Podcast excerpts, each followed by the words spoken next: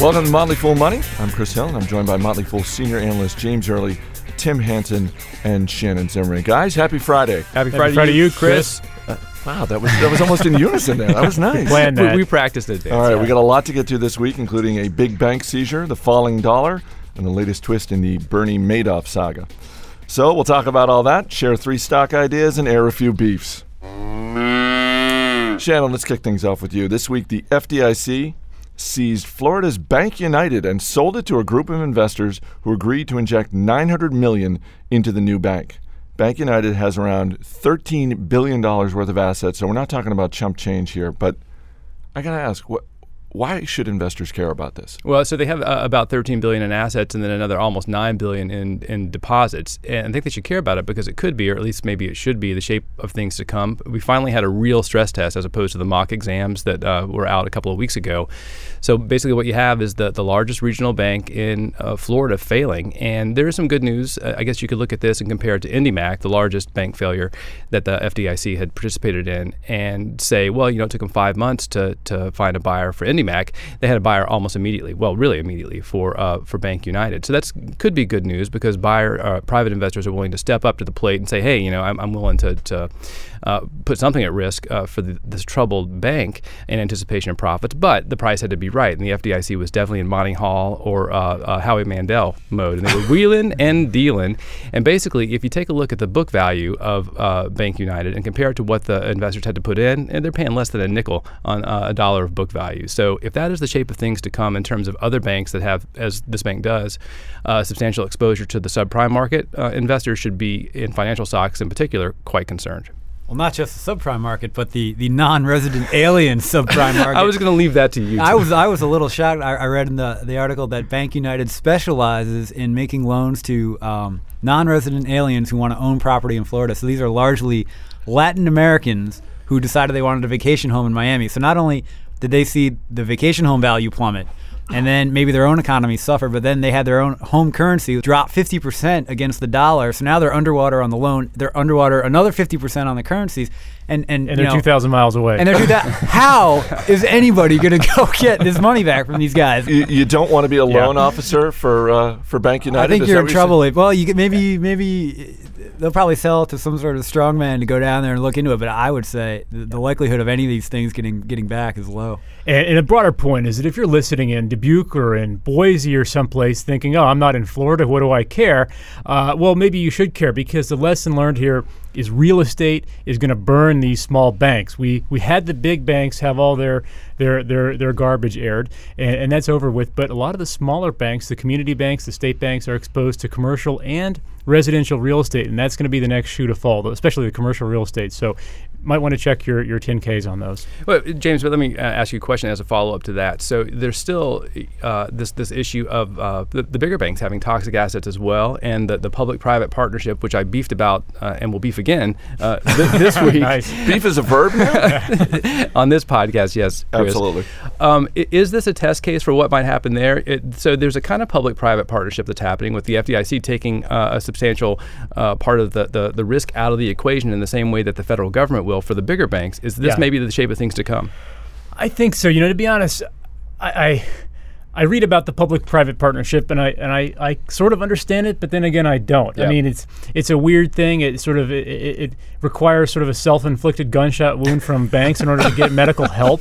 So, you know, I'm not sure how that's going to play out, but, but, yeah, I mean, I think in terms of the proportions, the magnitude. I mean, hopefully, this is more severe than, than we'll see there. But, but oh yeah, it's not a good it's not a good start. Well, Fingers you know, crossed. at the end of the day, the only thing that matters is the assets on the on the books, right? I mean you know, if you've got outstanding loans to people 2,000 miles away who have no chance of paying, I mean, it's going to end up costing the taxpayer a lot of money, regardless of whether it's a public-private partnership eh, or you know, regardless of what the plan is. There's there's really no upside or limited upside. Just one final question. You you had said that this could be a, a sign of things to come. Right. I mean, is is it because the FDIC basically just made this so available and so easy for a buyer to step in?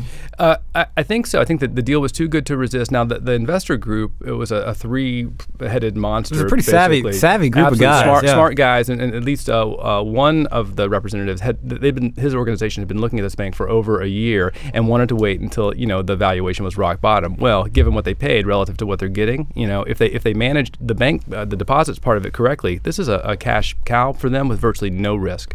Okay, James, it was a rough week for my favorite piece of paper, the U.S. dollar. Treasury Secretary Tim Geithner made positive comments about the economy, and the dollar fell. Standard & Poor's threatened to cut Britain's credit rating, and the dollar fell. So, my question to you is: other than it sounds just like an inherently good thing to have a strong dollar, why should investors? What does it mean for investors yeah. that the dollar is falling? Well, first of all, it's, it is kind of funny that we can't win for trying. I mean, good news is bad news, and, and bad news is bad news. I think we had two things happen. First was a flight away from safety when Tim Geithner said things are doing better than we thought. You know, people thought, okay, it's good for the global economy. We don't need to huddle as close to the quality, i.e., the dollar, as we have before. Then again, Standard & Poor's uh, got nasty with the UK, putting them on a negative credit watch, and, and the implication is they might do something similar for the US. So the question is, is the U.S. as quality as as we thought? So yeah, so we've got those two forces, but they are what they are. So, if you're an investor, I think the key point is to look at the exposure in your companies. If you have a, a, company that, that exports a lot, that, that gets more of its revenue from outside the U.S. than from inside the U.S., you actually want a weak dollar because it's going to mean more sales for that company. And when those foreign currencies come over and they translate back into dollars, they're going to convert into proportionately more dollars. So, that's good. Um, it's less good for just plain old domestic companies. It's less good for the U.S. in general. Although it does make, to the extent that it makes domestic goods more attractive, it makes imports less attractive. So there's at least a marginal impact uh, on the domestic yeah, side as well. savings. Yeah, right.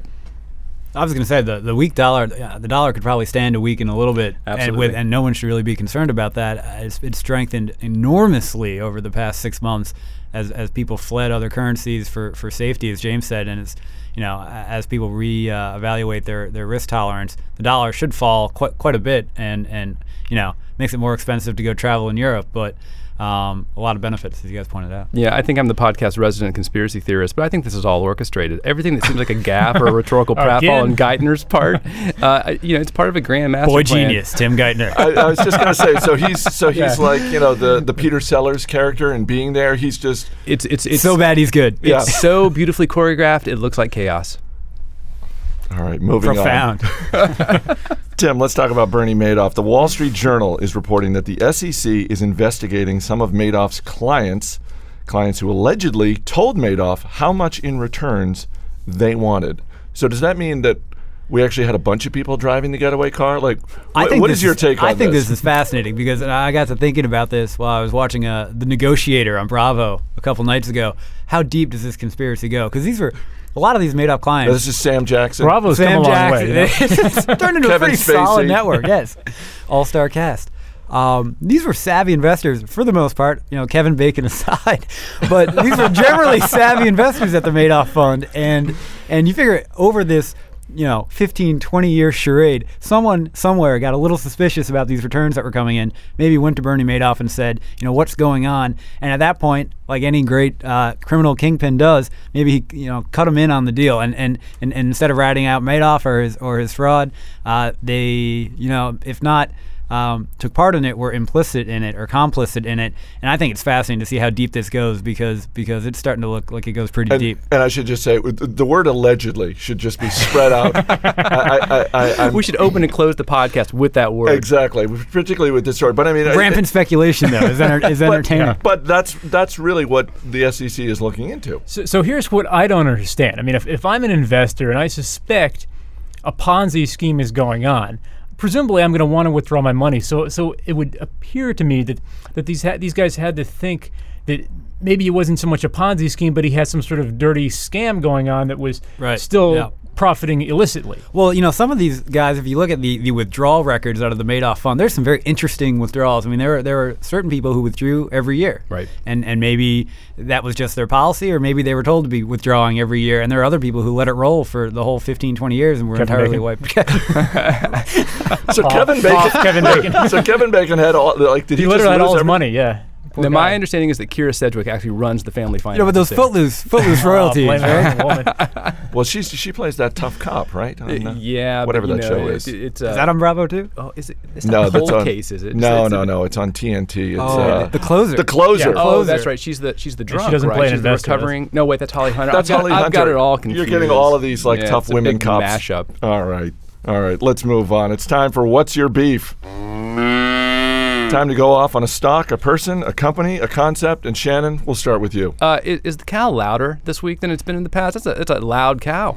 It's sorry, sorry. Uh, well, my, my beef, I'm going to re-beef uh, about the the public partner, uh, public-private partnership. Uh, complained last week that there appeared to be some kind of news blackout. Well, apparently our podcast has subscribers at Treasury because lo and behold, uh, Geithner's been talking about it again, and it turns out. talking about the podcast. No, no. Perhaps it, the, the right cocktail isn't party. talking about the here's, podcast? here's what I'm worried about. I'm worried that if Tim Geithner starts talking about our podcast publicly, that that our numbers are going to go down. But but our exports will be you know that much more attractive dollar, yeah. abroad. exactly. Uh, what was I saying? What is my? Can I get the cow again? Public-private. Public-private beef. Oh, A that's right. That's right. beef. Good. Now, okay, good. Uh, that's the reset button for me.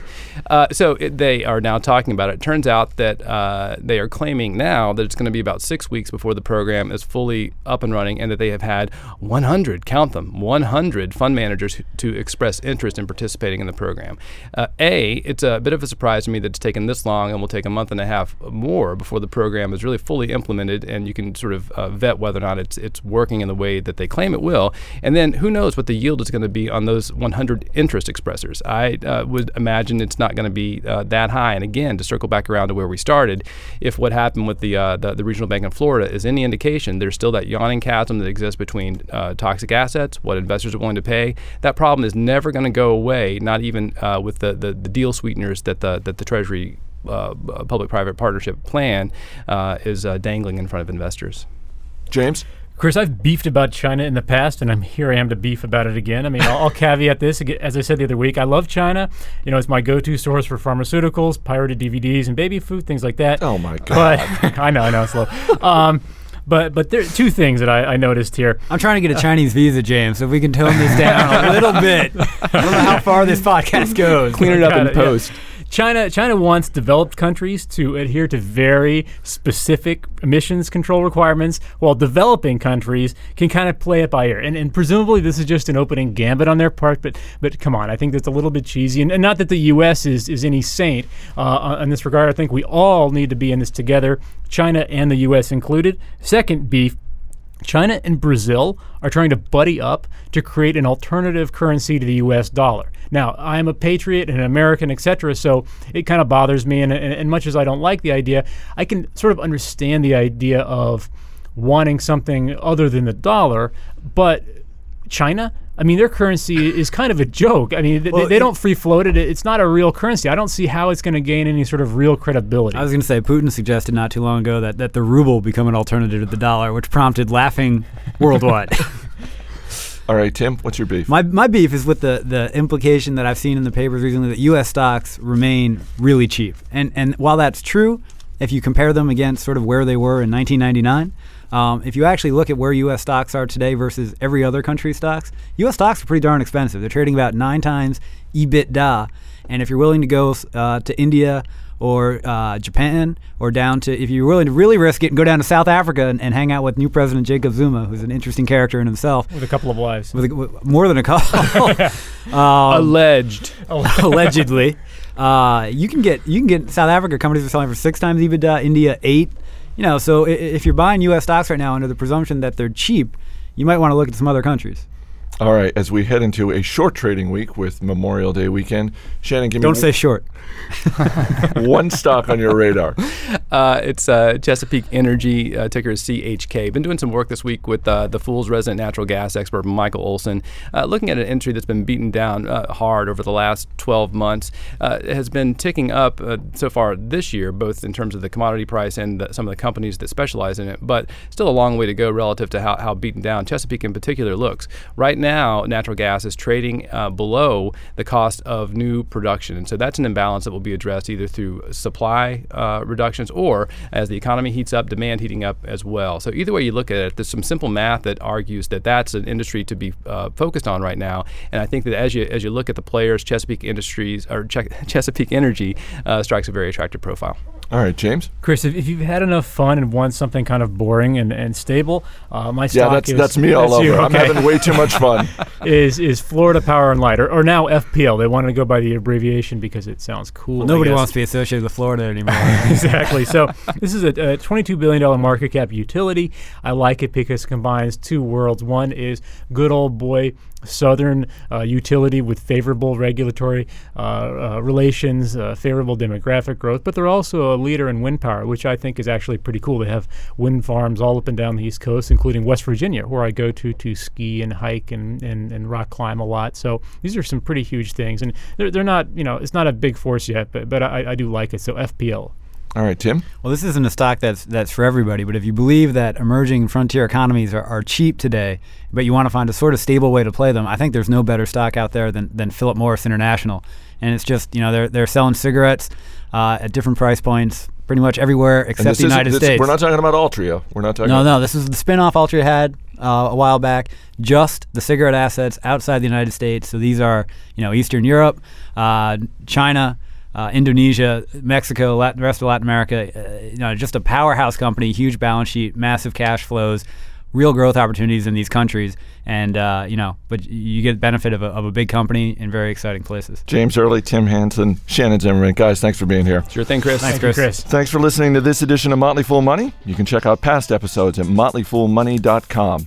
As always, people on the program may have interest in the stocks they talk about. Don't buy or sell stocks based solely on what you hear. Do your homework and make your own decisions. And remember, the conversation continues 24 7 at fool.com. I'm Chris Hill. We'll see you next time.